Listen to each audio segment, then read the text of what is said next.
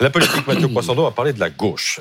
La secrétaire nationale des écologistes annonce ce matin chez nos amis du Figaro que la gauche travaille à une candidature commune pour 2027. Bon, ils ont raison de s'y prendre tôt, hein, car il risque d'y avoir du boulot et on a envie de leur dire euh, bon courage. La dernière fois qu'ils ont fait l'union, c'était la Nupes, ça a volé en morceaux. Pour les européennes, ils ont été infichus euh, de faire euh, une liste commune. Alors pour la présidentielle, une candidature de la gauche unique, on n'a pas vu ça depuis 1974. Hein, c'était l'union de la gauche, François Mitterrand. Et encore, il n'y avait pas les écologistes.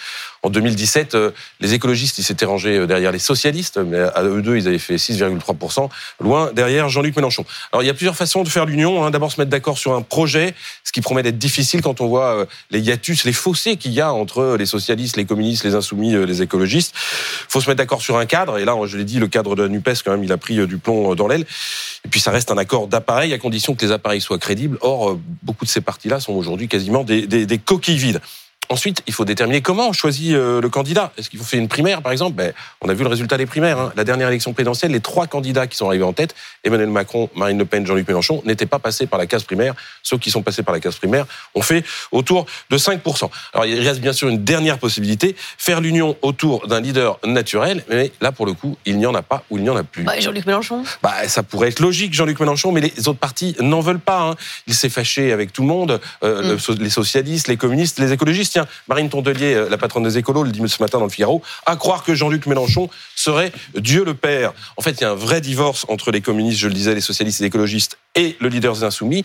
Il ne supporte plus à la fois sa façon de faire, euh, sa volonté de cliver, et puis il souligne qu'il s'est déjà planté euh, trois fois et qu'il est temps de tourner la page. Le problème, c'est que lui, Jean-Luc Mélenchon, il veut y aller. Donc s'il y a une candidature commune de la gauche, ça serait, si ça n'est pas Jean-Luc Mélenchon, ça serait une candidature commune de la gauche à côté de celle de Jean-Luc Mélenchon. Mais ce serait qui si ce n'est pas Jean-Luc Mélenchon? Ben, Si on regarde les sondages, là, et si on est de gauche, il y a de quoi pleurer un peu. Hein. Pas certain. Euh, vous regardez le dernier baromètre, par exemple, Ipsos pour le magazine Le Point. Euh, si on prend les dix premières personnalités euh, qui arrivent en tête aux yeux des Français, pas pour la présidentielle, hein, mais pour quand on juge leur action politique, eh ben, il faut attendre la huitième, neuvième et dixième place pour trouver des gens de gauche. Et vous voyez qui c'est? euh, des revenants du Parti socialiste aujourd'hui en minorité dans leur propre parti. Euh, François Hollande, Martine Aubry, Bernard Cazeneuve.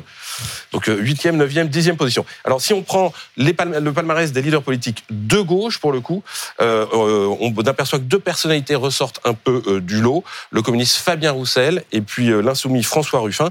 Ça tombe bien parce que les deux ont des fourmis dans les jambes. Le problème, c'est que le communiste Fabien Roussel, ben, il fait pas franchement l'unanimité au sein de la gauche. Vous vous souvenez de ces tensions avec les écologistes sur le travail, sur le barbecue, enfin surtout le nucléaire sur, il est jugé comme un productiviste. Bref, ça va, ça va être compliqué pour lui. Quant à l'insoumis François Ruffin, qui fait entendre sa petite musique quand même depuis plusieurs mois, le problème, lui, c'est de se faire entendre dans sa propre famille, chez les insoumis, parce qu'il euh, est dans l'ombre de Jean-Luc Mélenchon.